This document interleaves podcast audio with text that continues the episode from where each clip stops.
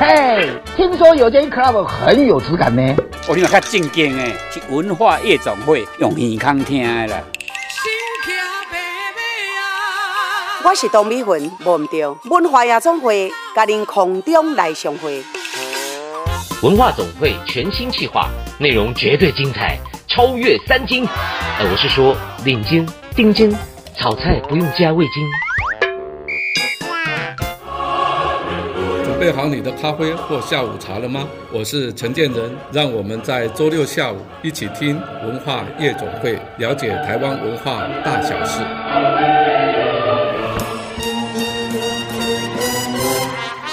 文化夜总会，狼客啊，进来哟！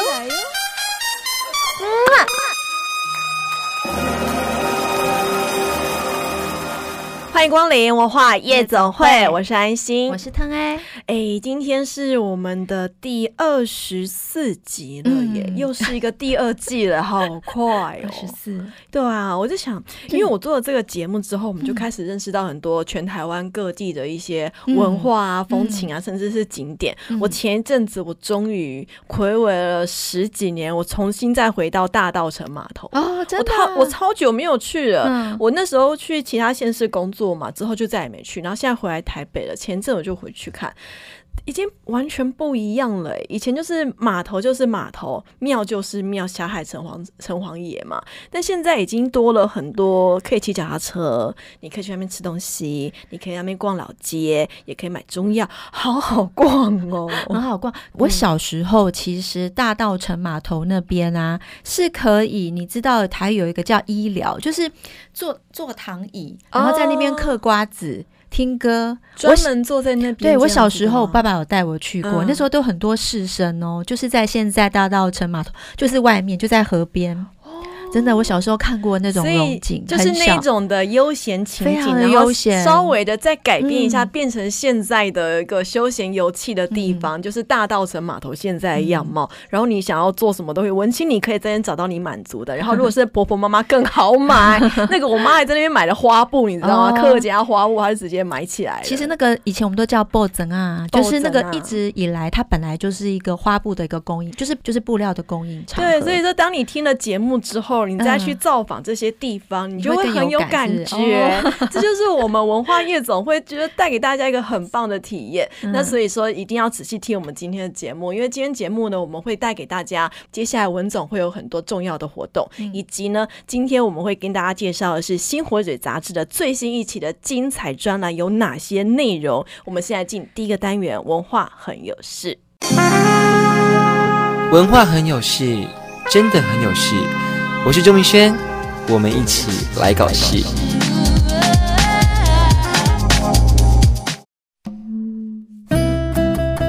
今天的文化很有事呢，哦，要跟大家讲一个，应该说是最近比较夯的话题，对不对？嗯、就是因为美国大选也结束了嘛，那民主体制可能还有很多的细节要去处理掉。但是你知道台湾第一次有选举是什么时候吗？这个啊，我看很少人说过，嗯、但是啊，这是就是在一九三五年的十一月二十二号，我们节目啊播出的第二天，我们这个礼拜天早上也会播，对吗？对对对，对。十一月二十二号，如果礼拜天听到的这个上午九点听到我们节目的好朋友们，就在今天十一月二十二号，一九三九年三五年的十一月二十二号，是台湾首次有民主的选举。哦，我以为是我们选总统李登辉那一届才是第一届，原来不是哦，在台湾这一块土地上是曾经有过选举的，嗯、所以那时候还是日本时期，在日本时期哦，在日本那个时候其实也要选议员啊，这个曾阿桃会有一些、嗯、呃有分量的一些民意代表。嗯、那那一年呢、啊，台湾要选举，而且啊，日本非常的进步哦，在选举的前一天跟前一个礼拜，因为大家不晓得什么叫选举，什么叫自己的权利嘛，但是那时候日本明治维新。所以呢，他也在把这个民主制度放放进台湾的这块岛屿来。嗯、然后那时候要选举的时候啊，大家都不知道，于是他们就觉得，哇，我们来预演一次，就开始开了好多好多的征讨的会议，告诉大家说，这是什么样叫选举，选举的过程是什么，你要带你的证件来要登记，你怎么样投票，嗯、那我会怎么样开票，嗯，而且还有这个模拟，你看人家那个时代是很真正的在实施民主，不是在那边画虎虎嗯的这样、嗯，所以那时候是日本时期，那台湾人台湾人也可以选吗？还是只有日本人？可以，可以，就是其实那个时候没有所谓的分台湾、日本人嘛，大家就都是同一个国家的人。那、嗯、在那个时候，我那个腾哥今天准备了这一张，就是当时选举，你看哈、哦，开票有票轨。怎么样来做这个呃唱票？然后他们怎么样进场？穿着西装啊，嗯、打领带啊。然后选举人的亲测我要来看，你怎么领票？选票的样式怎么来做圈票？嗯、然后当时这个那个投票的这个木箱还是木头做的，非常非常的优雅。这就在是日本人哎、欸，一九三五年、欸，真的啊！只要是二十五岁以上，你有独立生计，嗯、然后你也是呃可以缴税的一定的额度的男性。当然，当时还是有一些这个性别。不过那个年代，台湾有了第一次的民主的选举，那当然就是说议员选一半，官派一半。嗯、但是这个就是在台湾这块土地的历史上第一个民主投票。哇，这个实在是太难得的照片了，嗯、非常的难得，人家还做影像哎，还做记录哎，这个是不是很进步？而且感觉是挺不错的哦，就是大家都有机会来选出自己，投出自己的一票。那时候台主台湾的某种程度，台湾的民主意识，那个时候已经有一些基础在了，对不对？就代表你可以拿出你手中的一票，选出你喜欢的人。就算你不知道那是什么，当时的政府他做的教育非常的成功，就告诉你什么叫做投票。叫做民主，我们怎么来操作这个制度？对，而且那个我还记得他，我在看这个文献的时候，他在这个一九三五年十一月二十二号的早上八点开始投，下午大概四五点，因为大家第一次投嘛，就按那街头巷尾啊开票，当然就在那边看监票。嗯嗯，嗯，嗯，我觉得那个时代还不错。其实到现在也是一样啊，对不对？是。好，那一十一月二十二号我们的首播日啊，它其实也是一个非常有名的。是哲学家吗？还是要叫他法律人？十一月二十一号是我们的首播，那我们的重播是十一月二十二号。刚刚讲的是十一月二十二号，但我们要回到礼拜六这天，我们的首播日发生了什么事情呢？嗯、我要讲一下。你安心，你看哈，莱特兄弟我们都知道发明了什么飞机？对，但是热气球，你看台湾在这个台东很兴热气球，嗯、土耳其也很兴热气球，但是这热气球到底是谁发明的呢？在一七八三年那一天的十一月。二十一号，哇，这个法国啊的这个蒙哥尔兄弟，他们就发明了这个热气球。那当时在发明的时候啊，第一个他就是载先载物品，嗯，然后后来在三个月之后，嗯，觉得很稳定了，就开始载人，哦、很厉害耶！它九百公尺，哎，九百公尺高。一开始它是运货的，对，它先运货测试一下，哦、大概三个月没问题了，就可以载人上去。在法国，嗯、对，九百公尺高，然后大概飞行了大概九公里。然后这个飞行时间大概二十五分钟。你这个图啊，你这个图是他当时设计的样子，这是他就真的长这样。他们当时法国人画的，他会做这些事情都会有人记录，他就把它给记录下来，很有趣吧？一六九四年的十一月二十一号啊，有一个很有名的，我们都比较知道他是思想跟哲学家，嗯、叫伏尔泰。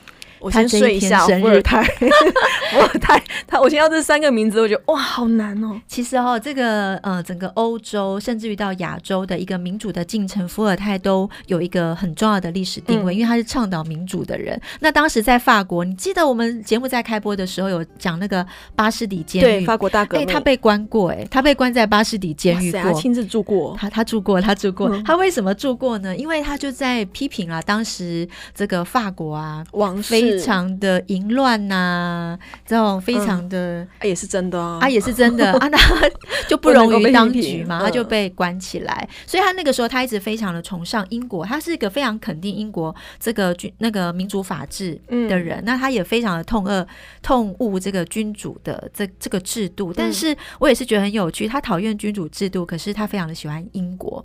哎，对耶，对对对，他当时讲过一句话，我觉得这句话到现在还是非常的有用。他说：“嗯、我们宁愿呐错放误放一个犯人，我也不要冤枉任何一个无辜者。”十八世纪的时候说这句话。对，所以其实伏尔泰真的是一个在民主进程上一个很重要的一个思想家。嗯，嗯嗯对。那另外还有一个也是在十一月二十一号，他非常重要的，对台湾而言他就更重要，他叫做巴克里牧师。嗯、巴克里牧师啊，呃，如果是长老教会的好朋友们，我们的教友们一定会知道他，嗯、而他是这个创立台南神学院的人，他在一八四九年的十一月二十一号出生，是他的生日，是他的生日。然后他二十六岁，他就来台湾台南，轻哦，对，他就从英国二十六岁就跑来台湾，是。然后他来了台湾台南之后，爱都屌哎啊，嗯、然后他就真的创立了第一个这个西方完全西式的大学，就是台南神学院。哦、他同时也办了台湾第一个报社。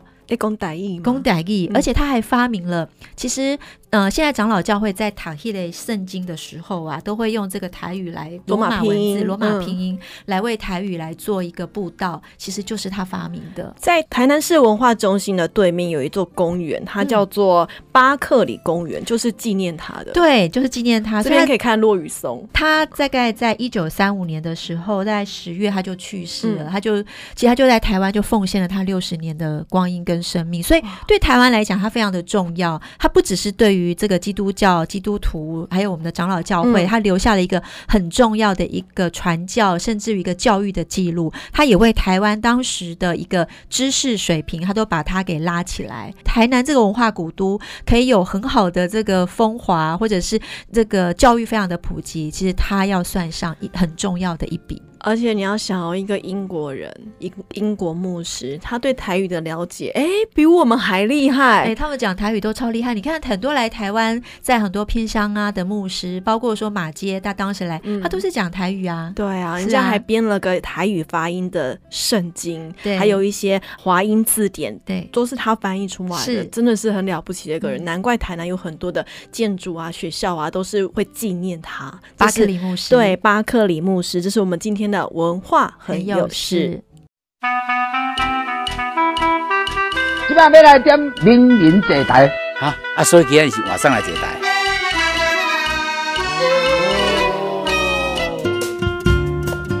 欢迎回来，文化夜总会，我是腾 A，我是爱心。嗯，今天我们的名人来坐台，又要请到我们新活水的总编辑绿群。嗨，大家好，绿群好。嗯，这次第二十期的新活水出刊了嘛？对不对？对，已经出刊了。那主题是，请回答一九八五。为什么啊？为什么要？大家应该知道这个梗吧？就是韩剧啊，韩剧嘛，请回答一九八八。嗯，一九八八嘛。对，它是一九。听说它好像好几个。有，它其实还蛮多，他是一好几档，对不对？对。这个其实是一个我们做了十一位，嗯，呃，一九八五以后出生的呃文化人跟创作者，哦，呃，就是做十一个这样子的年轻的人。嗯、你知道，我刚刚这样讲的就是一个很长一串很长的叙述，所以后来。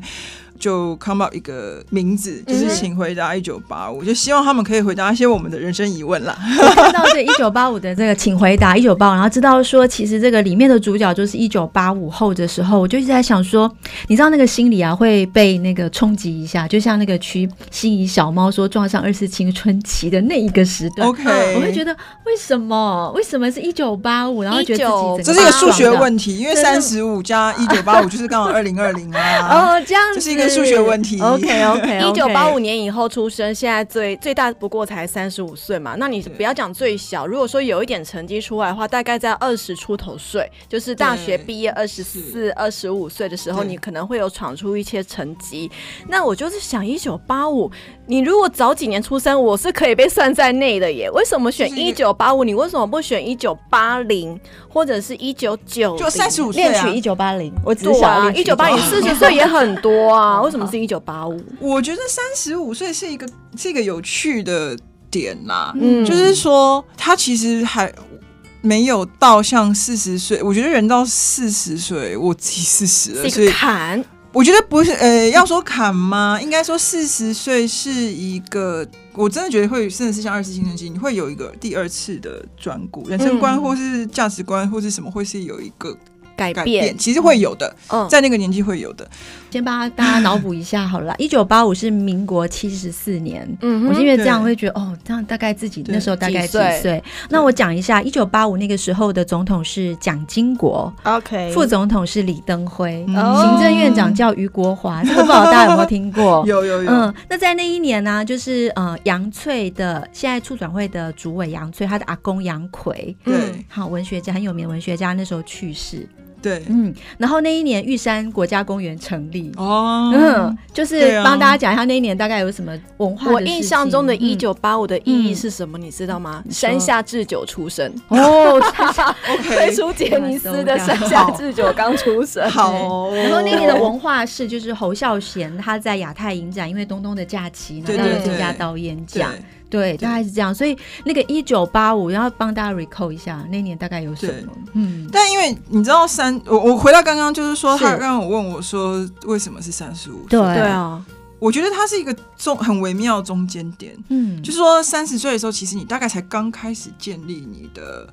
某一个稳定的世界观，或是创作观，或人生观，三十岁其实是第一次的稳定啦。嗯、但是他其实接下来在这这十年中间，我自己觉得三十五岁会站在一个蛮有趣的转型期，就是说他要开始成熟了，但是他还又保留了一些他年轻时候的。那种不管是冲劲，或是天真，或是什么，所以三十五岁，我觉得是一个有趣的嗯点。这样，但当然，我们这里面并不是全部都是三十五岁，嗯、也就是说三十五岁以下。嗯，那我们选的并不是，或是我们邀请到的都并不是。真的完全就是超级超级皆知向闻的，嗯，但是他们在他们各自的领域都是非常被看好的的一群创作者跟工作者，所以呃这件事情某程度就是我们有点期待啦，就是坦白说，像我到四十岁了，我已经不是会被人家期待的那种了，就是我已经年纪很大了，没有必要期待我了，已经定型了，没有也不一定是定型，即使没定型到了，我这年纪也不用期待我了啦，说真的，但是。三十五岁，我觉得是大家会很对他们很有期待，然后觉得是下一波推动某一些事情的力量啊，某一些事情的力量，各种各行各业啊，各行各业的事情啊，就是讲白了一点，就是要新的中间。分子。分子出来，嗯，我蛮喜欢刚刚立群他他为这个呃来下一个锚，定一个锚，哎，就是说，嗯、呃，三十五岁真的是一个转衔，他相对来讲成熟了些，对，可是他相对又还蛮天真的，他又蛮天真，他还有保有那一种当时在呃横冲直撞的时候留下来，觉得我还要再继续的努力一些什么，对啊，对啊，对啊，对啊，所以其实那时候规划是说三十五，我觉得是一个。很有趣的那个东西，它不是那么的理所当然。可是又，你讲三十岁以下、二十岁以下、四十岁以下，好像都很理所当然。三十五有一个有一点点觉得他们有一种犹豫，但是好像又微妙的那种那种感觉。三十五，对，所以我挑的是我们是讲的是这个年纪啦。我可以问一下立群的个人经验吗？你你到三十五上下的时候，你人生有面临什么样的选择吗？我感觉到的是，三十五岁以后跟以前，嗯，呃，看事情的态度会开始不一样。三十五岁是人生观开始不一样了，嗯，到了四十岁的时候，那个转化的过程差不多完成，就差不多完成。嗯，我觉得他们，我觉得这个年纪是一个正要开始转折的时间了，所以接触的东西就很重要喽，把他们转成什么样的方向？我觉得每个人有每个人的路，哎，不一定是他们接触的事情。嗯、就是说，这些人会十一个人，他们其实都有十一种不一样的人生态度，然后他们有十一种不一样看待他们创作的方式。是，那有趣就在这啊，就是说，虽然我们会说三十五岁好像有一个共通性，嗯，但事实上，你仔细去看他们每一个人，会还是会有因为他们人生历程、原生家庭，呃，不一样，嗯。而造成的一些呃微妙的不同，他们有很多共同点，但有很多不同的事情。那唯一一个我觉得呃很有，还是一个很重点，就是说，其实他们都是很值得期待。我觉得应该要给，我觉得应该要常常的去作为一个媒体，或是说什么，我们常常的去想一下新面孔。嗯，这个很重要，嗯嗯、不然都是一些老面孔，然后在占据一些事情的时候，思考就会变固着。因为你知道吗？有些人，比如说拿歌曲来讲好了，三十五岁以后你就很难接受新的歌曲，可是，在三十五岁以前，你真的可以接受好多好多的新歌，对不对？你现在去回想，我们去唱 KTV，我们是不是都在唱我们 二十五岁或者是那那那个年代的歌曲，对不对？对，所以说，在各行各业也就会有这种类似的状况。我们在三十五岁以前，说二十岁到三十五，在这十五年之间，我们可能就是像你们之前讲，会吸收很多的养分，然后呃，接受很多新的刺激，然后导致我们变成以后四十岁的那个模样。对，就是它是一个第一次的转折期啦。嗯、对，所以但其实当然，我也必须承认说。它也并不是那么绝对，但是对于你做一个题目来讲，作为编辑来讲，我还是要有一个比较整齐的说法，嗯，把这个事情讲述出来。对、嗯、对，所以我们是这样子的设定。那为什么会是会是这十一位呢？哦，就大家千万不要误会，觉得说好像这是什么唯一只有他们，不是？嗯、因为坦白说，各位会知道，我们有我们资本是有限，对，然后时间。呃，联络彼此合作，或许有些人他刚好没有时间，他刚好不在台湾，嗯，呃，或许他刚好有很多很多，尤其是现在疫情嘛，所以他刚好有很多的状况，他不一定能够进入我们这次的企划，然后没有办法接受我们的邀请。嗯，我们这绝对不是说哦，这个领域就是他，不是，而是说这个领域有这样子的事情，然后我们把他们。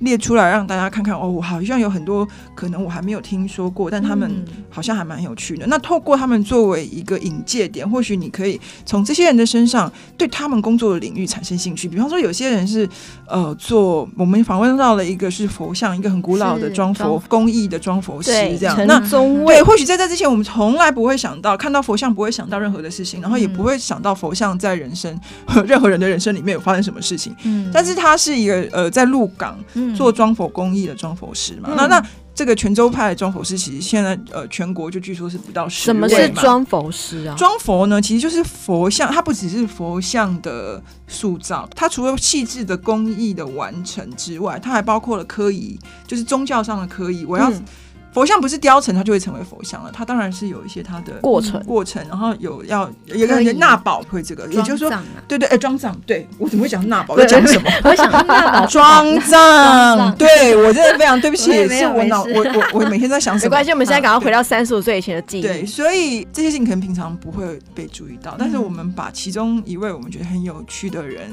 邀请进来，然后呃，可能或许我们从此再去庙里面啊，或者经过佛。剧行门口可能都会觉得，哎，我想起一个什么，这个好像很有趣。对对，所以其实不是说一种唯一或排除式的名单，嗯、其实它是一个我们刚好可以。处理到的，但是其实前提还是希望大家都去，呃，可以关心一下这些可能或许你本来没有注意到的事情，你没有一定要关心啊。但是如果你看到了，你有兴趣，我们就会觉得很高兴。这样是，其实我我觉得立群在策划这个主题的时候非常的用心，因为这十一位年轻人啦，对我来讲就是都是年轻人，其实都各有领域。对。但你说他们年轻吧，他们做的事情其实不一定是所谓的年轻，就像刚刚立群提到的，才三十二岁做这种感觉很像是长辈们在做的传统艺术，因为文总在做匠人魂的那些系列，因为就是有遇到这个状况，就是像庄佛也是所谓的匠人，都是国宝级。那像呃，曾经我们做过一个专题，叫做少脚啊，做旗袍啊，做鼓，其实那一代的老人家都是在凋零。对，所以我看到就是中卫这边你们去访问他，对，然后我真的觉得这个主题很棒。对，那可是再看一下其他的主题，就是我们台湾现在的现象，有年轻人他愿意去重鼓。有些人他愿意去做创新，是，是，而且有一个重点是说，其实你如果去看的话，你会发现他们对工作，他们对他们这些工作的想法跟想象，其实是会跟以前不大一样，跟我们传统认知的不大一样哦。就是说，比方说哦，做编辑，或是做设计，或是画漫画，或是写作。其实我们常常都会有一个固着的想象，就这些人都应该是怎么样怎么样。其实没有，不管他们照片还是他们生活中的一些细节，其实他们都不大会像以前。所以就是有些时候我们可以有些新的想象，对这些职业或是对所谓的文化工作，其实有一些新的想象。他们都非常务实的，都很务实。呃，他们基本上我们都不会看到有很多，他们不会有个共同点是，很少有人会讲一些很。好像很不着边际，对，或者说好像很 不，也不能说不着边际，就是很少，他们都很务实的在讲他们工作的细节想法跟逻辑，而不大会好像把自己做的这件事情，自己把自己说的很厉害。我觉得这一点是这一代年轻人让我觉得他们都很踏实，他们会把工作当做一个严肃的敬业的事情去对待，但是不会把这个敬业当做一个好像。要常常去自我标榜的事情，这很棒哎！我觉得他们都很踏实，都很好。对啊，因为很多人确实就是漫步在云端的感觉，有多少有一点吧，多少有一点。但所以其实这十一位，至少这十一个领域，十一位的这个访问者，他们都非常的踏实的在进行他们职业上的一个铺陈。对，没错。所以这一期的杂志，其实某种程度也是打破一般人对于现在二十几岁到三十出头岁这一辈人的一个刻板印象。我曾经跟我们同事聊天，他们都很小，大概都是八年级后端的班的那种学生。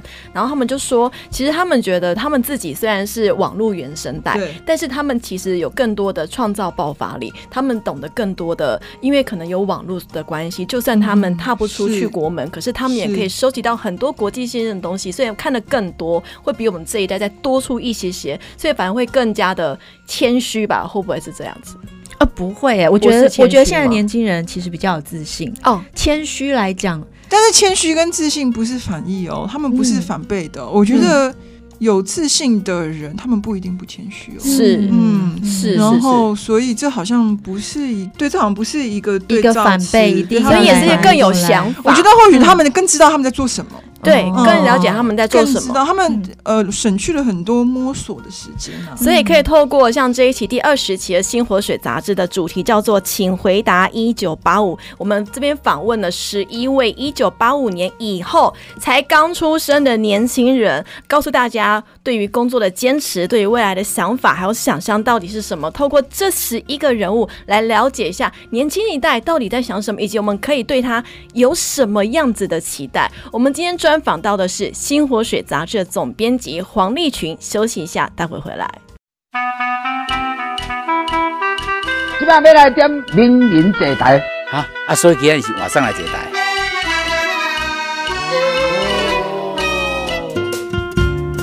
欢迎回来，文化夜总会之名人坐台。我们今天请到的是我们的丽群，《新活水》总编辑。哇，我们刚刚一直在这边。绕很多的一九八五的那个时候，我们的记忆跟想象的回忆，因为刚刚讲大家就想，那有什么都好想知道，有哪些人是这一次的主题？我们刚刚讲的庄佛师嘛，哈，中尉。那呃，其实像于佩珍啊，于佩珍可能大家会因为是金曲奖对她比较认识，超可爱的啊。其实我我知道他是神算哎。是，她是第一代通灵少女的前，对，她是第一个，她就演了那个神算，后来那个脚本又在被，就现在变得很有名嘛，哈。那再像那个呃倪瑞红，就是呃她是仙女流。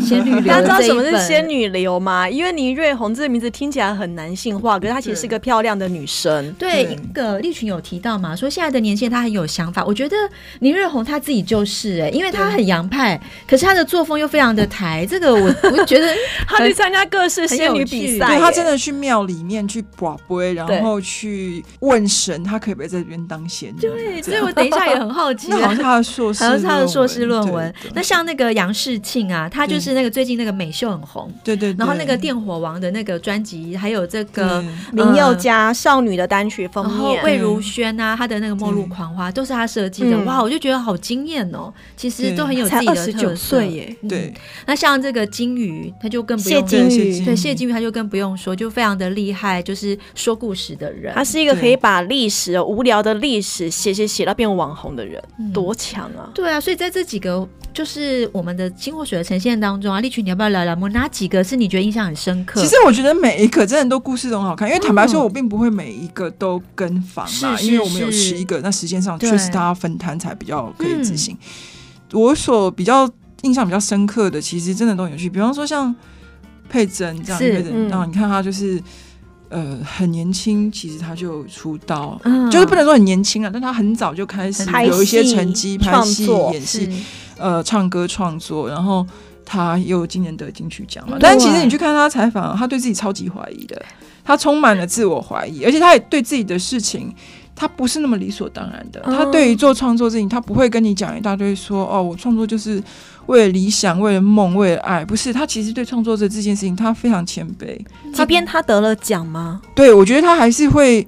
对自己在做的事情不断的有反省。当然，反省不是他做错了什么，嗯、他不断的会在思考，他现在做这件事情是为了什么，意义是什么？嗯、哦，然后，呃，他做这些事，呃，究竟是为了，是不是也只是自己的一厢情愿？里面有一个他讲一句，他说：“我觉得很多有些时候，我会开始会觉得说。”好像我做这些事情也只是为了自己的一厢情愿，也就是说，他的就他其实并不是像很不像我们以往你在很多的类似这样子的励故事里面，大家会很强很努力的讲一些很励志的东西。嗯，没有，他其实是很踏实或是很真实的在告诉我们他在创作的这件事情上，或他在生活这件事情上有什么样的想法，或有什么样的。自己的审查，自己不是那种的觉察，对自己的觉察，嗯、在自己在不断的在反过来问自己。那他挺要求自己的，对啊，是啊，然后他也很，总之我觉得是蛮有趣的。比方像倪瑞红啊，就是他真的很强，就是他真的很强，但是他的强不是漫无目的这样。其实你去看，嗯、我觉得他把某一个东西结合的很好，他非常知道要怎么样把一个艺术家的行为、艺术家的作品。嗯呃，作为一种，他知道要怎么呈现这件事情，怎么去传，锵到变成艺术的意思吗？呃，应该说，所有的创作者，他其实都还要要要有一个他沟通，他，他知道怎么去对跟他的观众、他的读者，或是评论者，嗯、或是外界，他怎么跟外界沟通？他在做这件事情，嗯、他要给他们一个说法。嗯、对，那。我觉得他给了蛮有趣的说法。他虽然腔，但是他其实做事情都也是我觉得很扎实啊。嗯、就是说，他做每个作品还是会为了作品没有钱，就是常常想说：哦，我现在没钱做作品怎么办？我要去哪里生钱？这样，哦、那个事情是很。务实，对，我觉得倪瑞红他让我觉得两两个部分，第一个部分是，嗯、呃，刚刚就是立群不断讲，他其实是很务实的，在为自己的生活对。去做计划，然后不是漫无目的的，对，好、哦，那也不是说遇到困难就会倒的，对，对对，看起来不是，可是他有一个部分，因为他其实在看很多的志怪小说，对，就是说他自己真的是阅览跟就是博览了非常多的，不管是戏剧传统的、现代的，然后还有很多的书籍，对。所以让他的作品其实就会非常的有趣，他在做很精准的传达。对，我觉得这是有一有一些东西是说我们访问的这些人，他们都表现出了一个很有趣的现象，嗯、就是说他们会告诉我们，他们是一个有影子的人。什么叫有影子的人呢？就是说他不会是传统在做这种好像非常前途无量的年轻人的时候，嗯、他会给你一种好像我就是很有的，不是他们会很。诚实的说，他们对自己的怀疑，然后或是对自己一些以来做的事情的的反省。嗯，反省不是说我还是从福音，不是说他坏，他会不断的在审视自己做的事情的过程。嗯，也就是说，这些他们是很兼容并立体的。嗯，然后你会感觉到这个不是一个样板的鼓励角色。嗯，他们有他，当然他们还是努力，但是那个努力的背后不是励志。或是呃心灵鸡汤式的那种努力，他们是会告诉你努力为什么难，为什么努力可贵，嗯、其实是因为它很难。嗯，如果你觉得我我自己的觉得就是说，如果你觉得努力是一件讲讲的事情的话，代表其实你根本没有努力过啦。哦，那其实他们都知道努力是，但是他们已经到了说他们已经不会再说努力了，因为这件事情全力以赴这件事情对他们来讲是基本上就好像是一个本能了。嗯。他们他们知道碎裂是什么，对。就是说他们可以呃，就像你刚刚有提到啊，不是只是在纯粹的去崇尚光明，去这个荣耀光明啊。然后幸运的人会知道自己很多用借用了很多好运，不会觉得说，哦，这是我就是我很有能力，或是因为怎么样。嗯、幸运的人会知道自己有好运，嗯，那对，所以我觉得这些东西都是还蛮不一样，新一代还蛮不一样的态度。所以你有发现说，你们访做了这十一位、十一位厉害，就是当代代表性的年轻人物之后，有发现说这一辈的三十五岁以下，然后到二十出头岁的这一代的人，他们会不会比较愿意的面对自己，然后比较诚实的说出自己其实也是会遇到困难，但是我遇到开现实的时候的时候，我也非常勇于的展现、啊、表现出来。好的，就是、嗯、呃，应该这么说啦，就是其实。二十几到三十五已经分了好几代了。以现在的生态来讲，基本上五岁、三岁就是一代都可以分哦。嗯，呃，因为非常现在不是已经不是以前那种大断代的时期，现在基本上就是很短就会有一个呃世代的世代的的转换。但是对，应该是说，我觉得大家比较不会再迷信那一种。光明灿烂、教科书式的鼓励，对，那就是很明显的，就是不是国立编译馆那一批豢养出来的人。我们想要看真实世界会发生的事情，对，或者他们也不会，我觉得也蛮好，就是他们并不会因为说现在在做采访，所以就不大敢讲自己心里面的一些事情。可是他们看到我们的采访者都不知道为什么就很会，都还蛮好的，都会很高兴的讲一些自己。自己的真心话，因为我觉得这很好哎、欸，就是说不用去过于隐藏了，而是说那个在交流的过程当中，光明跟黑暗就是一种流动，它就是能量是可以流动的，是的，应该这么说。是的，里面还有仿到一个叫做谢金鱼，金鱼是那个真的是鱼儿鱼儿水中游的金鱼，它的笔名是这样子，它很有趣啊，我因为我有在网络上 follow 它，它每一则故事，他也出了好多本书，他把很无聊的历史写到你看得下去。金鱼是呃，各位应该会可能会知道一个网站叫故事，对，嗯，他是故事的创办人之一，嗯，那那他是一直都是一个历史的研究者，嗯，那他自己也会写作，他写作包括呃历史相关的写作，他也会写很有趣的小说，嗯、是类似有点像是类型小说的那种那种那种那种，然后他的研究的领域是。中亚的粟特人，嗯、哦，其实他讲粟特人，嗯、他有有一篇最好最有趣，我印象最深刻的，他就是会告诉讲那个他在看粟特人的史料的时候，嗯、他看到粟特人的涂鸦，你知道史料看起来都是一个非常严肃或是很认真的事情嘛，嗯、但是。他怎么想都觉得这个他看这个史料上面的这张图啊，嗯、一定是涂鸦，就是可能不大好在这这里讲，好像有点就是十八禁。他那个涂鸦到底是什么呢？大家可以去试着找找看谢俊云的脸书粉粉丝页来看。但是他就是很有趣，他可以把历史讲得非常有趣，然后他的故事当然是一个很成功的网站的对历史的普及，以历史普及为目的的网站，他们一直都做得很好嘛。所以我觉得。这个也是一个很很有趣的，因为就是说你在他身上，其实我们会看到说，哦，呃，因为整个传播环境的改变，那这些本来我们预期是在学术圈里面，嗯、或是预期在呃学校里面，嗯、或是预期他们就是在家里面翻着书的研究者，嗯、他们是如何利用科技工具在普及他们的专业，或是展示他们专业，或者甚至说引。引导或是邀请不理解的人，或是不大熟悉的人，或是像或者像你这样，就是说你可能本来不会有兴趣的人，嗯嗯，进去看一下他们在做什么，因为他会觉得说他真的做，他是很真心的觉得那些事情很有趣，他很真心的想要邀请你来参加，嗯、那种真心的喜欢其实是藏不住的，对，嗯，那加上就说现在其实我们有很好的各种的管道可以使用了，嗯、所以他在他身上其实我觉得刚好可以看到。这一点就是这种新的传播方式是如何把某一些旧的感觉上很古老或是很静态的知识带出来。这一代的年轻人也很某部分算是算幸福，就是说，因为有新的传播工具，嗯、所以他随时的可以把他呃，不管是对自己的醒察，或是对自己的实验思考的一个方向，然后甚至想做的作品，就透过新的方式来做传播，好像这也是这样子。是的，是的，是的。嗯、我必须还是要再强调，是大家其实不要被一九八五这个东西给绑住，嗯、因为这确实只是一个我们很粗略的想要讲这个某一种世代，嗯、就观察新的世代的方式。是，并不会在一九八五跨年的那一天，所有人的 mentality 全部都改变，并不会是这样。但是确实，你可以观察到某一种模模糊糊的共性。其实，在某一个年代之前之后，不会有一个很明确的线，但它会有一个模糊的群体的共性啊。那我觉得，在这个三十五岁以下的。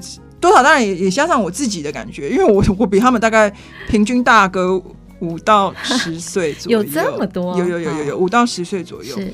那其实我自己在养成的过程，你讲原始，比如说像呃网络原神，你呃他们基本上没有那么原生里面，比方说，如果你是某一个年纪，比方说你如果是一九八五，生金鱼，像金鱼这样子的，或者像佩珍的话，他们其实并没有那么的原生，他们大概也会是在高中左右开始接触，对，也就是说，过去所有的养成都基本上还是偏向文字跟传统的逻辑啦。但是这这个也是有趣的地方，其实你可以看到说，哎，因为它跨两个时间点，所以它好像。呃，对两个事情他都有想法，嗯、或者他都有一些他的观察。好，那我们这一期呀、啊，除了说有邀请了十一位呃代表性的人物之外呢，那还有先锋人物，每一期都大家很期待先锋人物是谁？这一期先锋人物是悠人神谷的创办人哇，刘若瑀女士，对，是的，然后很好看，大家还是可以去看。他透露了哪些故事？他讲他怎么前半生如何打掉重练，整个观念全部。改换掉，最后创立悠人神谷的过程。嗯，嗯，那其实可能很多人都会也会知道他创立的过程或什么，可是我觉得这里面他有讲到蛮多他自己的当时的心理变化。他创办悠人神谷之前去了美国，然后他在那边他突然意识到，或者他突然从别人的眼中突然发现。自己过去在创作或是在呃自己看自己都有盲点，嗯，然后会顺应着某一种已经建立的轨道。我觉得他会，他很坦白的说，就是他完全没有觉察到嗯。一些自己过去的那些事情，嗯。但你要知道，在对于一个已经成熟到一个阶段的创作者，不要说创作者，成熟到一个阶段的人，你要打掉他前半生的认知，重练，其实就是一个蛮痛苦的过程。对啊，所以而你而且其实也蛮难的，因为你首先你必须接受被打掉这件事。嗯、所以我觉得那这一篇也很精彩，我不能多说，因为多说的话，好像就把这个故事讲完了，也不是暴雷啦，就是我觉得大家自己还是希望大家去看，去看会蛮有趣的，会不一样。对对对对对，对，而且有些时候你。在短短的这个时间里面转述这件事情，会把一些细节漏掉。他会，对对对，他还是还是可以去看了。所以重点就是大家要锁定这一期的新活水。那也可以看到我们这边，如果你是 YouTube 的看观众的话，你可以看到我们前面有新火水第二十期的杂志封面，它其实有非常多的人物，就是切合这一次的主题，因为这是等于说是介绍十二个加上先锋人物的话，有十二个人物的故事，所以有一种传记封面的设计感在这里面。对。应该可以这么说吧？对，所以说第二十期的星火水杂志已经正式发行了，各大的书店啊、通路啊、网络都可以买得到，对不对？呃，是的，嗯，所以记得要锁定我们的星火水第二十期的主题叫做“请回答一九八五”。今天非常感谢名人座台单元邀请到是星火水杂志的总编辑黄立群，立群谢谢，谢谢，谢谢，谢谢。夜总会上档，上档，上档，What's next？欢迎回到文化夜总会，我是安心，我是腾哎。夜总会上档要带你来拜。拜！我们上个礼拜其实已经跟大家预告了，这个在我们十二月初，其实从十一月开始到十二月，嗯、我们的万华邦嘎这个地方会非常的劳累。对对对，上礼拜已经跟大家讲，我先去过，我想说接下来人好多，哦，因为一讲啊，其实那个文总啊，跟这个万华大闹热的粉丝啊，嗯、一直很多的民众灌爆，问了好多好多好多的问题，所以呢，我们今天要在节目上还是跟大家预告一下，接下来会有哪一些活动。好，就。就是万华大闹热的活动，对，有哪些？上一次我们有提到，其实万华大闹热这个活动从十一月十八号，嗯，一直到十二月六号开始，那嗯、呃，会有一系列的一个活动，不管是音乐啊、市集啊，还有我们的城市散步啊，还有包括展览啊。今天要特别跟大家讲的是一个叫做呃闹热办桌的论坛直播，听众朋友一定爱注意，这个论坛直播其实是在我们的十一月二十五号礼拜三晚上的七点半到八点十五分。嗯、这个时间，请你锁定到啊、呃、万华大闹热这个粉丝团。那也朱启林是虾米郎，是这个闪灵的主唱哈林长卓 Freddie 哈也来做这个朱启啊。哎，邀请哦，现在很有名这个 Podcast 的台通很有名的主持人、嗯、阿甘兰邦嘎仔的这个吴佩义呃议员，他们会一起来谈一下万华大闹热。万华到底有什么好吃好玩跟老雷的所在，哎、欸，感觉很有趣哎，因为你看你找到了台通，可以想象说这个这一次的论坛你非常热闹，一定会，一定会聊啊，很会聊，很会聊。然后呢，可以了解一下，所以这是在呃脸书粉丝专业上，万华大闹热的脸书粉丝专业上面的一个论坛，它并没有开放大家进去哦，都是在线上，因为防疫的关系。因为对，当然就是说这个就是要蹭大家一定要蹭这个流量，嗯、为什么要蹭流量呢？因为啊，这个万华大闹热即将要请到很特别的贵宾，谁？白沙屯妈祖啊，粉红超跑要来了，贵不贵？很贵。然后我们的北港妈也要来了，对，而且北港妈她还要坐这个台铁，坐火车到兰邦嘎这类大卡头。然后呢，青山爷就会来这边等她，在火车站吗？对啊，万华车站哦，他要搭火车，他当哪一班可以告诉我吗？我去买一下车票，请追一下我那个万华大老雷这个脸书，要要要，这个一定要，因为很多人来问呐，对啊，是不是很超重量的特特别来宾？好好玩哦。很好玩，所以说这一次的万华大闹热还有一个叫做青山开趴特展，他们要来开趴了。开趴特展呢，也是我们这一次万华大闹热这个活动的系列之一哦。嗯、它是它是一个展览，就在剥皮寮南仔的积累，呃，台北市乡土教育中心，其实就是传统我们讲的剥皮寮这个地方。它的展览会从十一月二十七号到十二月二十号，礼拜一会休馆了。那大概每天就是从九点到下午的五点，嗯、大家可以去看。它有什么好看呢？我们总要知道一下青山王哦，他这个张捆将军，那个 hello，那个 say say hello 几类，让人爱了解说也历史啊，因为他通常他的这个每年的生日是在这个农历的十月二十三号这一天哦，今年的国历十二月七号是他生日哎，对，所以就是因为他生日，所以会绕境。那他传统上在前两三天就会开始他都要有供哎，不管是这个立孙啊，喜公暗哄，立孙就是白天的这个大家。都能够看到他大拜拜，大拜拜，嗯、然后晚上的夜巡，其实也听说都会非常的热闹。那在这个展就会告诉大家这一些呃由来跟历史。嗯、那其实也会有很多人会想要来这个看一下，抢这个香火袋。其实，在现场都有很多文物，大家可以看。对，所以大家记得，如果你想要到，哎，最近北部也有一些推一些国旅方案嘛，你可以到北部来，来到万华来逛一下。像我们刚刚讲的说，哎，现在万华跟以前已经不一样啦。也可以跟青山王来讲一下 Happy Birthday，Happy Birthday。然后给他这个这个暗碰哎，记得保护，大家都一直在问这个路线是怎么样哦。嗯、那今天我们有准备了这个图卡，当然你可能看荧幕还看的不是很清楚，那请大家上。万华大闹热这个脸书粉丝专业，还有文化总会的脸书粉丝专业，那个小编很辛苦啊。最近很多人都在问问题啊，比如说这个呃，李孙的时间是几点到几点？暗后诶是几点到几点？哪一个路段到底有没有？那那个呃，青山宫里面的神明是呃红色还是什么色？哇，这个每一个人都好多好多的意见，还有分颜色，有、哦、有他的阴阳师，他都会分。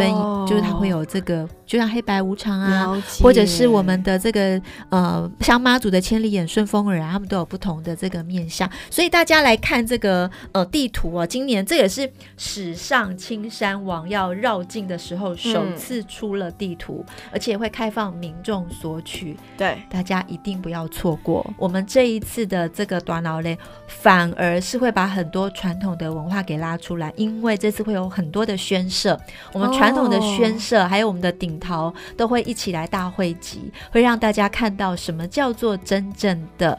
这个绕境的一个传统的这个、嗯、呃仪科仪，它应该是怎么样？更加认识它。对对对，它其实是一个认识的过程。对，就是让你认识，你不要去排斥，把一些刻板印象把它拿掉，来参加这个大拜拜，也祈求自己呢，来年我们都很希望二零二一年都可以很平安，对不对？也可以一起来参加，然后了解青山王，认识万华，也来玩一下哦。所以记得这个万华短老类的活动期间呢，你要锁定文化总会以及万华大闹热的脸书粉丝专业相关的活动呢，都会放在上面，让你等着你来参加。这是今天的夜总会上档，那文化夜总会，我们下礼拜见喽！下礼拜见，拜拜，拜拜。